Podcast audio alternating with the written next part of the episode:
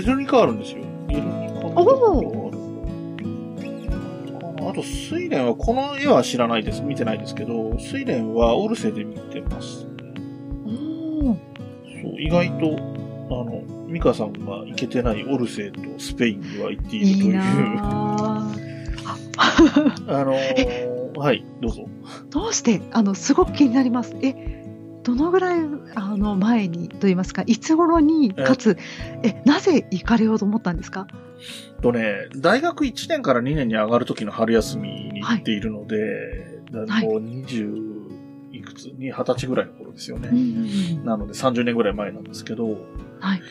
一応ね、うちの大学も芸術系の学部がありまして、はい。で、うちの大、まあ、その頃バブルの頃だったので、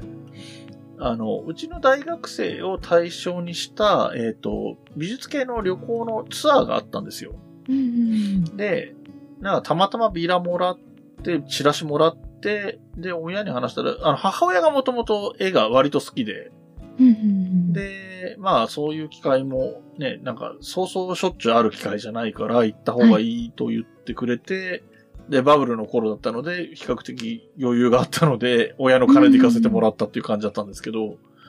私は海外旅行2回しか行ったことないうちの1回がそれで、かなり長期に、長期でヨーロッパ何数カ国回ってるっていう経験を持ってるので、で、ベースが、えっ、と、はい。そういう、その、うちの芸術系の学部を対象にしてるので、基本的には絵を見るタイプの、えーお感ーじで最高じゃないですか行っ。ていう話ですね。で、そういう流れだったので、ゲルニカも見てるし、ルーブルもオルセも行ってるんですけど、うんで、僕はその旅行で見た絵画の中では、ゲルニカが一番印象的でしたね。うーうんんいいなこれもやっぱり大きい絵ですからね。ぁうん、すごく大きいですようね。やっぱり迫って聞きますよね力とか、見に行けてないので聞きますよね。あー字にしか言えないんですけどね。見れたことがないので。ね、やっぱりね、この絵の、なんつうの、絵というか、なんなんていうのかな、はいこの線というか、このなんか、うんいわゆるね、よく、この、ラジさんの本の中でも言われてるけど、じはいあの、自分でも書けそうだとか、子供が書いたみたいだみたいな言い方が当然される、よくされるし、それの代表的な作品でもあると思うんですけど、はい。でもやっ、で、やっぱり僕の中でもそういうイメージはあったわけですよ。なんか、うだから、えっ、と、なんだ、これだけの評価をされてるんだから下手ってことはないんだろうとは思ってましたけど、うん。どこがどうすごいのかとかは全然分かってなかったし、うん。わけが分からないからこそあまり好きではないっていう感覚を持っていたんですけど、うん。えっ、と、で、実物を見て、まあ大きさに圧倒されたっていう側面もあるとは思うんですけど、うん。まあ結果から言えば、これがきっかけで好きな絵って言われた時に、いくつか挙げる中の一つに入ってくるぐらいには好きな絵に変わったので、あで、なんかなんとなくそういうこと、あわかんないですよ。僕は絵のことは本当にわかんないのでわかんないですーけど、うん。本物を見る価値みたいなことってこういうことなのかなって思わせてもらった絵でもあるっていうところはあるんですよね。だから実際見て、うん。すげえってなったっていう事実があるので、で、一方で、さっきもお話、ミカさんも同じはい。感想だと思うんですけど、やっぱり、モナリザは、あの、絵としては割と小さいっていうことと、えっ、とね、僕が行った頃は特にそういう言い方してたけど、今はどうだかわかんないんですけど、やはり、ダメとは言われても写真を撮る人が多くて、で、特にフラッシュを焚くと絵は傷んでしまうっていう話がね、今はどのぐらいどうなのかわかんないですけど、当時は特に強く言われていたので、うん。えっと、反射するようになってる、なんか特殊なガラスがあったんですよね。の、はい。で、か覆われてるとか、表面が覆われているので、えっと、目視で見ればちゃんと見れるんだけれども、写真に撮ろうとしてフラッシュを焚いたりすると、完全に反射しちゃって何も映らないし、絵が傷まないように工夫されてたのかな？みたいなことがあったので、なんかやはり、貴重な絵なんだろうとは思うんだけど、やっぱり、その人だかりの凄さと小ささと、その、物々しい囲まれ方みたいなものを見たときに、あまり、ここでみんながどくの待ってちゃんと見ようって気持ちにはなれなかった絵なんですね。あの、つまらない絵だとか思ってるわけではもちろんないんだけど、はい。うん。そこまで引きつけられるものがなかった一方で、えっ、と、うん。ゲルニカは、その、なんか、うん。まあ、あのね、それもね、なんかね、入って最初の部屋かなんかにあるんで、すごい印象強かったりしたんですよ。っていうのもあって、そういう気も、あの、心に残るみたいな絵ですよね。で、まあ、睡蓮もそうですね。睡蓮はオルセイで、僕が見た時のい、えっと、その展示の仕方で言うと、えっと、壁4面に1枚ずつ絵があるんですけど、その間に通路、隣の部屋に移動する通路があるんですけど、うん確か湾曲してたと思うんだよな、壁が。あだから円に近いような部屋になっていて、四方に睡蓮の絵があるっていう部屋が、二間続いてあったっていう記憶なんですよね。今もう30年ぐらい前の記憶なんであやふやですけど。で、その連作だから、結果僕はその時8枚見たってことだと思うんですね。その4枚ある部屋を2部屋見たという感じだったんですけど。であれもやっぱり、なんか、あ、なんかこういうふうに四方を囲まれて、まあ、水蓮も大きい絵なので、それに四方を囲まれているっていう状況は、これは特殊な体験だなっていう印象はあっうんたんですね。なかなか体験できないし、でこれをその気になればいつでも体験できるパリの市民は贅沢なもんだなとも思ったんですよね。そうですね。そうですね。僕はこの本に出てくる絵に関して言うとそういう感じかな。で、やっぱり見たいのはね、見たことないんですけど、フェルメールはやっぱり正直、あの、この中で実物一番見たいのどれって言ったらやっぱりフェルメールのうん真珠の耳飾りの少女かな。うん。他の絵ももちろん見たいです。見れれば見たいのはもちろん当たり前にそうなんですけど、特にといえばそうかなっていう気はしますね。いやー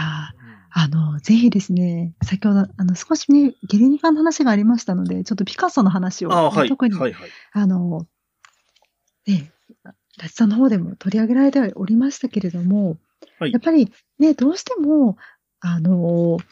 キュビズム的な、なんと言いますか、うん。まあ、再構成されたまあ絵なので、これがどう評価してればいいんだろうか、なんだろうか、これは、みたいなのを、やっぱり、受け、印象として受けやすい絵だと思うんですけれども、これがどうやって描かれたかっていうのが、ピカソのですね、映像で残ってるんですよ。実は最初はすごい写実的に描いて、それを崩して崩して、ああいう絵に持っていくんですね。で、その映像を多分見ると、どれほどすごいことをやってるかっていうのがわかるので、ね。もしピカソに興味が、あの、湧いてきた方はですね、ちょっと私、その、授業で習ったので、うん。その映像の名前が実はですね、ちょっと調べたんですけど、わからなかったんですけど、ど。ただ残っているのはた確かなんですよ。うん。なので、ぜひですね、あの、ピカソの、あの、絵を描いているうん。映像をですね、調べれば必ず出てくると思うので、そちらを調べると、どうやって、まあ普通にモデルさん見て描いてから、どうやってあの絵が出来上がっていくのかを見ると、うんその凄さがよりわかると思います。あの、特に絵を、あ、どっちがいいのかな？難しいところですね。先ほどね、ライドさんが体験されたように、見て、あ、これはすごいんだっていう感じるのがやっぱりいい、いいいいと思うんです。すごくいいと思うんですけれども。うんうんうんいや、でもどうなんだろう。なんかも、どういうものなのか知ってから見たいっていう方がもしいらっしゃったら、うん。どうやって描いているかっていうのは、あのピカソぐらいの年代になってくると、やっぱり、その、映像として残ってる方も多いので、そうでね。れを見てから行くっていうのが、はい。あの、入りやすいかもしれないですね、もしかしたら。そうですよね。というのが、ちょっと、あの、補足といいますか、あの、入れさせていただきますけれども、よろしいのかなと思います。私もその授業で習った時に、あ、なんてすごい人なんだっていうのが、その時にようやくススーッと入ったあので、見るといいのかななんて思いましたあれですね、その、はい興味がある人はもちろんそうなんだけど、逆に、はい。ピカソって本当うまいのって疑ってる人こそ見たら、その凄さがわかるのかもしれないですね。そうですね。うん。あの、特にそのキュビスムよりも前の写実的に描かはいていた頃がやっぱりすごいって、おやっぱり思ってしまっていうん。いたので、私はね、私個人としては思ってしまった。なので、まあ、キュビスムすごいんだろうけど、でも、なんか、どうして、ねね、そういうふうにしちゃったんだろうと思ってたんですよ。うんうんうんまあ、いろいろ事情があるんで、いろいろ、まあ、習ったりするんですけど、うんなんだけど、なんでなんだろうちょっと納得できないな、なんでだろうと思ったんですけど、まあ、うんそれを見たときに、うわ、すごい、なんですごいことをしてるんだ。はあってなったので、ちょっと興味がある方はですね、映像を調べてみるのもいいかなと思います。今日は忙しかった？それともいつも通りだった？ねえねえ私のお話聞いて聞いて。少し配信して長く配信して夜のゆいろく聞いてください。あと、はいもう一つ、うん。せっかくですので、うんこの大人の雑学西洋画家辞典を見てる。きっとね、はいはいはい。あ、日本にもね、素晴らしい美術館たくさんありますし、うんうんうんうんえー国立西洋美術館も、ね、再、はいはい再あの、ちょっとコロナ禍になっているので、ちょっと再オープンがいつになるかは、ね、ちょっとよく、あの、皆さんも調べていただきたいんですけれども、素晴らしい、あの、クールベンのですね、波ですとか、もう本当にいろんな絵が所蔵されておりますので、ぜひ、実際うんうのん。ご自身の目で見られるという体験をしていただきたいところではあるんですけれども、ただ、あの、事情があってた、なかなかね、美術館がすごく遠いですとか、うんうんそういう方もいらっしゃると思うので、まあそういった方はまずはですね、あの、今回のように、まあ西洋画家辞典を読んだりですとか、あとは、アート集画画家、画集ですと言いますか、うんうん。そういったものをどんどん美術史関連の方を見るとですね、あ、こんな絵もある、こんな絵もあるってなっていくと、意外に日本もすごく、あの、全国各地にいい絵を所所蔵していますんです。あの、そうなんですよ、ね。日本のね、絵もそうですし、あの、浮世絵とかもそうですし、あとは、えー西洋画絵画もそうですし、いろいろあるので、ぜひですね、実際に、もし可能であればご自身の目で見見てられたらいいなと思います。あと、ちょっとですね、さっき冒頭で私、タマラド・レンピッカっていううん画家が好きだって言ったと思うんですけれども、うんうんなぜこの人の名前を冒頭に言ったかっていうとですね、えここからがぜひ皆さんに美術館に行っていただきたいっていうのを強く進める理由なんですよ。なんでかっていうと、突然ですが、え皆さん、ね、さっき冒頭のちょっとね、話の中で、あ、意外にやっぱりね、日本のその、まあ、版元さんといいますか、印刷技術素晴らしいので、うん。結構、そんなに印象として大幅に、あ、全然違うなって絵っていうのは、実際に私の目で見てもそんなにすごく違う。これ、もちろん現物がいいのはあ当たり前と言いますけど、やっぱり実物が最高というのは、まあ、全大前提なんだけれども、そこまでい色味としてはですね、変わらないって印象を持つ絵っていうのは実は多かったりもするんですが、ただ、うんうんうん。あ、さっき言ったやつですよね。うんタマラノレンピッカの作品だけはですね、再現ができなかったんですよ。私、渋谷の文化村うん。の美術館でですね、はいタマラノレンピッカがずいぶん前なんですけれども、うん。あの、え展覧会やってまして、うん。ほぼ日本に上陸しない、さ、あの、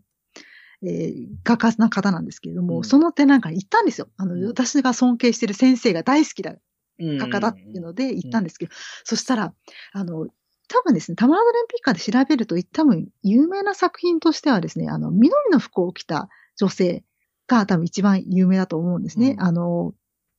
緑の服の女っていう名前で、本当にそのままですよ。緑のドレスを着た女性で、うんまあ白い帽子をかぶってて白い手袋をした金髪の女性がなんか物憂いに立っている絵なんですけれども、このですね、緑がああ、出せないってことか。出せないんですよ。びっくりしたんです。その図録を買おうと、あんまりにもその展覧会が素晴らしすぎて、うんこれはもう絶対に図の図録を何としても買おうと思って見たんですよ。うんそしたら、この緑が再現ができてなくて、うんで、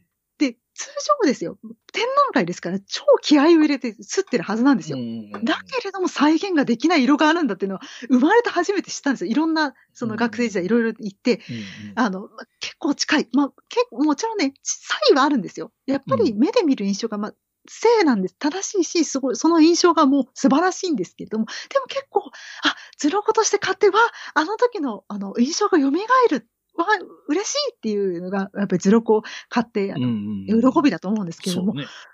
衝撃を受けたんですよ。これは再現ができないんだっていうのを当時衝撃を衝撃を受けたので、まあ、そんなこともあるので、ぜひですね、もし可能で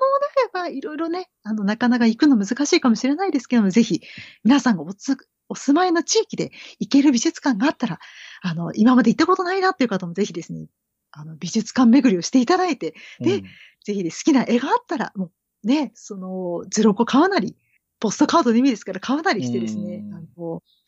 してみるのいいなのかな、いいかななんて思ったりもしました。すいません。ちょっと話がだいぶずれちゃったんですけども。いいはいあの、はい、これは絶辺対話したかったんで、はい。ああ、はい。その辺のことで言うとですね、その日本の、えー日本で見れる有名な西洋絵画みたいな話で言うと、まあ、あの、この、ラチさんの本にも出てくるところなんですけれども、ゴッホのひまわりね。はいあの、日本が当時最高額？今もなのかな、はい。よくわかんないけど、最高額で落札したゴッホのひまわりは、まあ私新宿区民なので、同じ新宿区にあります、損保ジャパンビルに常設。されていて、で、あの、面白いというか、当たり前といえば当たり前なんですけど、うんあの、損保美術館が所有し、所蔵しているので、常設展なんですよ。うんうんうんだか、ら、特別展を見に行くんじゃなくて、特別展の料金が払わないで、常設展だけ見る料金とかで、うんうん。ゴッホのひまわりが見れるっていう事実は結構すごいことなはずなんですよ。他のゴッホの絵を日本で見ようと思ったら、それこそ上野とかにゴッホ展とかが来て、それですげえ行列作って見るみたいなことしかできないはずなのに、うん。ゴッホのひまわりは、休みの日にフラッと行ったら見れるんですよ、今。あの、実際そんなめちゃ込みじゃないので、なんでもない、常設で、ね、はい。基本的には毎日のように見れる状態に、まあ、ちゃんとき、ちゃんと大切に保管はされてるんだけども、でも、あの、なんていうの、常にいつでも誰でも見れるような状況が維持されてるので、うん最初こそね、行列ができるほど並んだと思うんですけど、今は普通にフラッと行って見れるっていう、ね、そんなすごい価値のある絵なわけですよ。その金額的な、ね、ゲスな話ですけど、金額面で言えば最高額みたいな絵が見れるっていうことなので、はいなんかね、忘れてる人はね、本当に思い出して一回見といた方がいいと思います。僕は、あの、まあ、近いのもあって、別の特別展があった時に見たんですよ。はい。あの、意識しないで行って特別展を見て、特別展が終わった後にひまわりがあるんで、うんうんうんあそうだよね、ひまわりだよね。っていう感じで改めてじっくり見てみたいな経験をしていて、本当にありがたいことなんじゃないかなと思うんですよね。で、あと僕の地元の話をすると、えっ、と、はい。山梨県はさっきの、えっ、と、ミカさんが好きなミレイじゃなくて、えージャン・フランソワ・ミレイの落ち穂拾いとか、種をまく人とかはい。が、えー山梨県立美術館かな？うん。に展示されていて、割と、ね、そう本当に世界レベルのすごい有名な画家の絵が山梨県の何でもない県立の美術館にあるっていうのもなんか不思議な感じがするなっていうのと、あと僕が個人的に好きな絵で、えっ、と、ちょっとシュール寄りの絵なんですけど、ジョルジョ・デ・キリコの、えーヘクトールとアンドロ・マルケの別れっていうのが、大原美術館っていう岡山県ですね。の大原美術館に展示されてるのを僕は、まあ、他の目的もあっての旅行の一環で行ったという感じだったんですけど、それは本当に見たくうんて、楽しみにして行ったっていう思い出がありますね。だから割とね、さっきミカさんが言った通りで、日本で常設展で見れる絵でも、世界的な絵まあ、例えて言うならこの、ラチさんの本に紹介されてるような画家が描いた絵が見れたりすることもあるよというところをね、えー、ミカさんの話に付け加えさせてもらおうかなというところでしょうか。さらに付け加えてもいいでしょうか？はい、はい、はい。止まりませんね。いいですよ。もう止まりませんよ。もうなんかね、なかなかちょっとね、喋りたかったけれども喋れてない内容だったので、うん皆さん大好き、上野国立西洋美術館あるじゃないですか。はいはいはい。ね、国立西洋美術館はね、本当に所蔵されてる作品が素晴らしいので、うんぜひ見に行っていただきたいでですすよねね。え例えばですね、うんあの、エドワール・マデのえブランシュの肖像うんですとか、ルノワールのですね、アルジェリア風のえパリの女たちですとか、カミーユ・ピサピサロのえ立ち話ですとか、クロード・モネの睡蓮もありますし、船遊びもありますし、そういったですね、ものもありますし、あとは、ね、モロの作品で、牢獄のサロメうん。ですとか、ロセッティの愛の灰ですとか、うん。もうね、もう取り上げていたら、あの、キリがないほどうん。たくさん作品があります。うんあと、ちなみにですね、とく突然なんですけど、私が国立西洋美術館で一番好きな作品は、えクールベ先生、え失礼ですね、クールベさんの、はい、波ですね。はい、うんギュスタブ・クールベの波という作品が非常に好きなので、うん興味がある方はですね、えーそちらも見ていただけたらなと思います。はい。ね。スマージャックインレーベルグッズショップマッシュルームオリジナル T シャツなどのグッズを展開中 mahshroom.net マッシュルーム。さっきのひまわりの話もそうだけど、そのね、上野の西洋美術館もそうだけど、あのね、もったいないんですよ。特別展ももちろん大事ですし、素晴らしいね、普段見れないものが見れるから、それは見た方がいいとは思うんだけど、それにばかり目を奪われて、常設展にある素晴らしい作品を見逃してるっていうのはよくある話なんじゃないかなと思う。あの、ミカさんとかみたいに、その勉強としてとか、本当にすごい好きでっていう人は見てると思うんだけど、そうじゃない人、僕ぐらいの知識の人って、それこそ、フェルメール来るってよっていうテンションで フェルメール展だけ行ってうん常設展を見ないで帰ってくるみたいなことが多いと思うので、はい。ちょっとね、あの、こういう、せっかくこういう話をした回なので、これをきっかけにね、まあちょっとコロナで今はすぐはいけないんでしょうけど、あの、落ち着いたら、ぜひね、近場の、本当に多分、近場の県立美術館とかでも、一枚にはやっぱり目玉の絵っていうのがあると思うんですよね。で、はい。調べてみれば意外とすごい画家だったとか、うん。もしかしたらこのラチさんのこの本に載ってる画家だったとか、そういうこともあるかもしれないと思うので、ねね。うん。ぜひね、そういうの言ってほしいなっていうのと、あと、うん。ごめんなさい、話を、本の話に最後ちょっとだけ戻すと、はい。僕これ、さっき、あのー言った通り、勉強するかのように読んだっていう話をしてるんですけど、で、その時に、やっぱり、えっ、と、ミカさんさっき、この絵を見たことあるよないよって話の時に、所蔵されてる美術館とかを紹介されてて、うん。その記載があるのがありがたいって話もあったんですけど、この本のメインの方の画家の方、巨匠たちの流派も書いてあるっていうのもありがたいし、生没年が書いてあるのもありがたいんだけど、うん出身が書いてあるんですよ。はあ、はい。で、あの、ざっくりしたヨーロッパ術僕手書きで書いて、そこに名前入れてったんですよ。おー。でそうするとすごい面白くて、あまあ、わかりやすい話で言うと、ルネサンスってイタリアなんで、イタリア、うんイタリアばっかりなんですよ。で、北方ルネサンスで、えっ、と、ベルギー、えーオランダ、えールクセンブルクあたりが出てくるんですけど、で、その後もスペインとかイタリアとかがずっと出てて、あれ、フランス出てこないなっていう序盤なんですよね。うんで、、中盤ぐらいになってフランスがバーって出てきて、あ、やっぱ芸術といえばフランスだよねって思ってると最後の方でアメリカに持ってかれるみたいな感じの流れになっていて、うん。非常に、あ、そういうことで、フランスが出てくるまでってフランスの周りなんですよ。スペイン、イタリアとドイツとかそっちの方っていう、まあ若干イギリス。で、すっぽりフランスが抜けてるのが急にフランスが中心になるっていう時代が来て、うんその後にアメリカに行くっていうのは、あ、そういうことなんだっていうのは、こういうもの、本を、そういうう意識づけとかを持って読んで初めて気づけること、まあ、ね、専門で勉強されてる方は、なんか普通の常識とかだったりするのかもしれないんだけど、うん。あの、我々なんかそういう、こういう機会でもないとそういうことはなかなかないところなので、うん、あの、そういう意味でも僕はこの本読んで面白かったなっていうところでしたね。はい。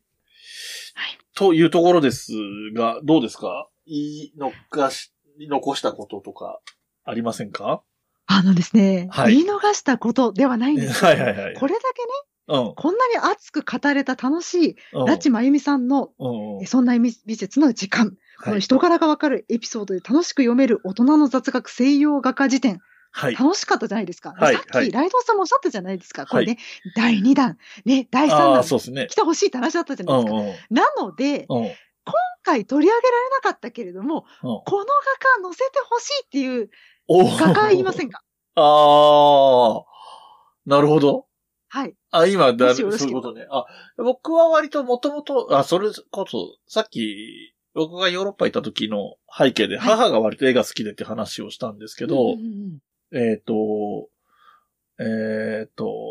ルノアールとかが好きなんですけど、一方で、僕はルノアールがあまり好きじゃないんですけど、えっ、と、母が好きな絵のもう一つの代表的な画家が、ロートレックなんですよ。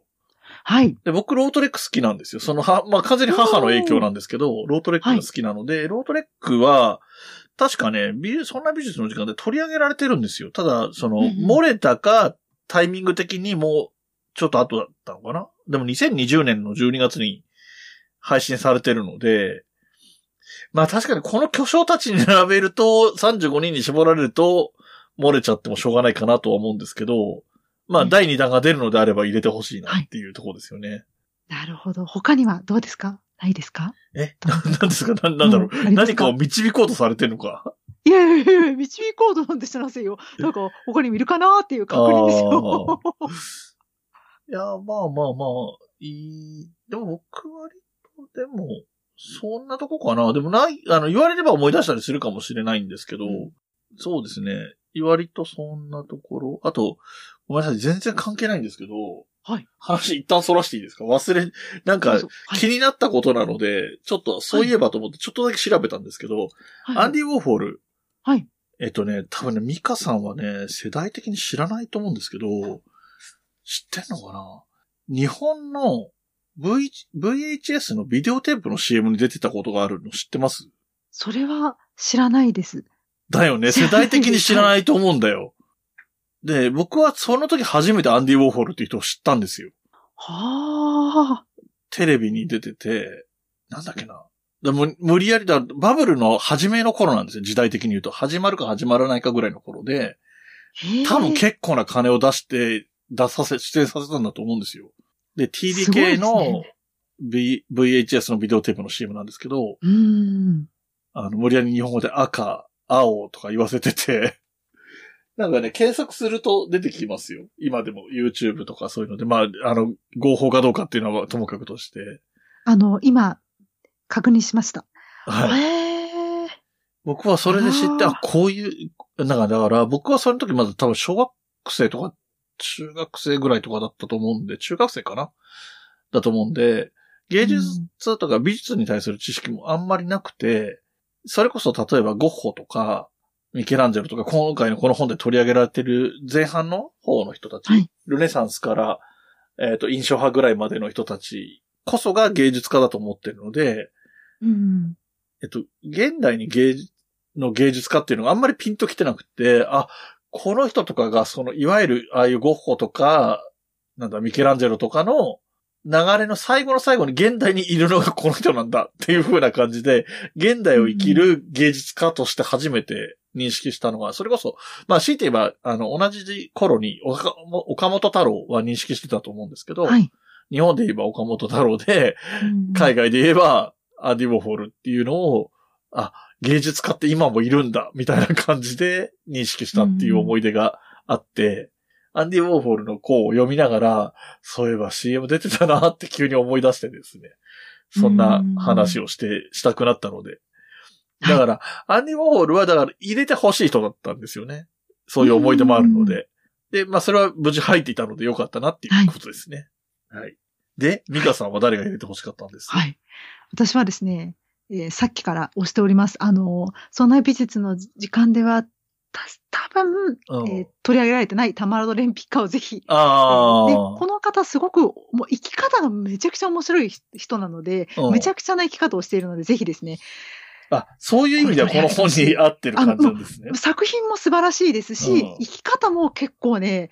すごいんですよ。そういった意味でも非常にこの人柄がわかるエピソードで楽しく読めるっていう、うんあの話にも合ってる気がしてですね。非常にあの強い女性なんですよ。いろんな意味で。あちょっと私は、ああの、生き方としてもちょっと憧れがある。ただ、むちゃくちゃなので、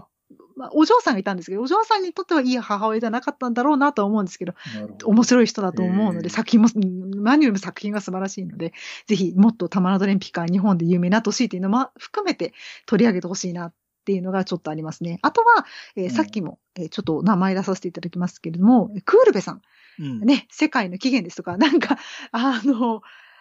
ご存知の方いらっしゃるかしらね。はい。非常にすごい絵も描いてたりするので、まあそういった意味でもですね、あのデュシャンが入っていたから、あれクールベさん来るかなと一瞬思ったんですけど、あの、なかったので、はい、ちょっとね、気になって、ぜひですね、次は出していただけたらきっと面白いのではないかなというふうに思っております。あとはですね、あの、えーポロック、アクションペインティングですね。あの、はいぜひ取り上げてもらえたらいいんじゃないかなと思っております。で、ポロックは、えっ、と、エド・ハリスが何、エド・ハリスだったと思いますね。あの、昔映画、えー実写の映画でポロック演じていらっしゃいますけど、それもすごく良かったので、もし興味がある方で、えーはぜひ、えー見ていただけたらと思います。すみません。映画の話をぶち込みましたが、えー非常に私は、えーあの、え、ポロックの、私の記憶は間違ってないけど、え、ポロックこういう生き方してて、こういう映画の終わり方、うん。え親に捧げるのかって、確かに両親に捧げてたんだと思うんですよ。確か記憶が間違ってないけど、ずいぶん前になんですけれども。うんうんえ非常にね、インパクトのある、えー生き方、そして素晴らしい作品も残されている方ですので、えぜひ取り上げてもらえたら嬉しいななんて思っております。あと、あ、モンドリアン、私、あの、モンドリアンすごく好きなので、うんモンドリアンも、はい、入れてほしいななんて思ってたりします。はい、長くなってしまいましたが、そんな感じです。はい。えーっと、はい。いろいろあると思いますが、もうはい結構な時間だと思うので、この辺にしたいとそうですね。思いますね結。構な時間ですね。やばいな。ちょっと。はい、失礼いたしました。はーい。はい。えーそれではですね、えー当番組月間〇〇レポートはお便りを募集しております。お便りの宛先を申し上げます。メールアドレスはこちら。まるれぽ1010アットマーク gmail.com 繰り返します。marurepo1010 アットマーク gmail.com ハッシュタグは00にカタカナでレポと書いて、ハッシュタグ、マルレポと読みます。概要欄にも記載しておきますので、どうぞお便りお願い申し上げます。それでは、ここまでお聞きいただきありがとうございました。また次回も聞いていただけたら嬉しいです。それではごきげんよう。ごきげんよう。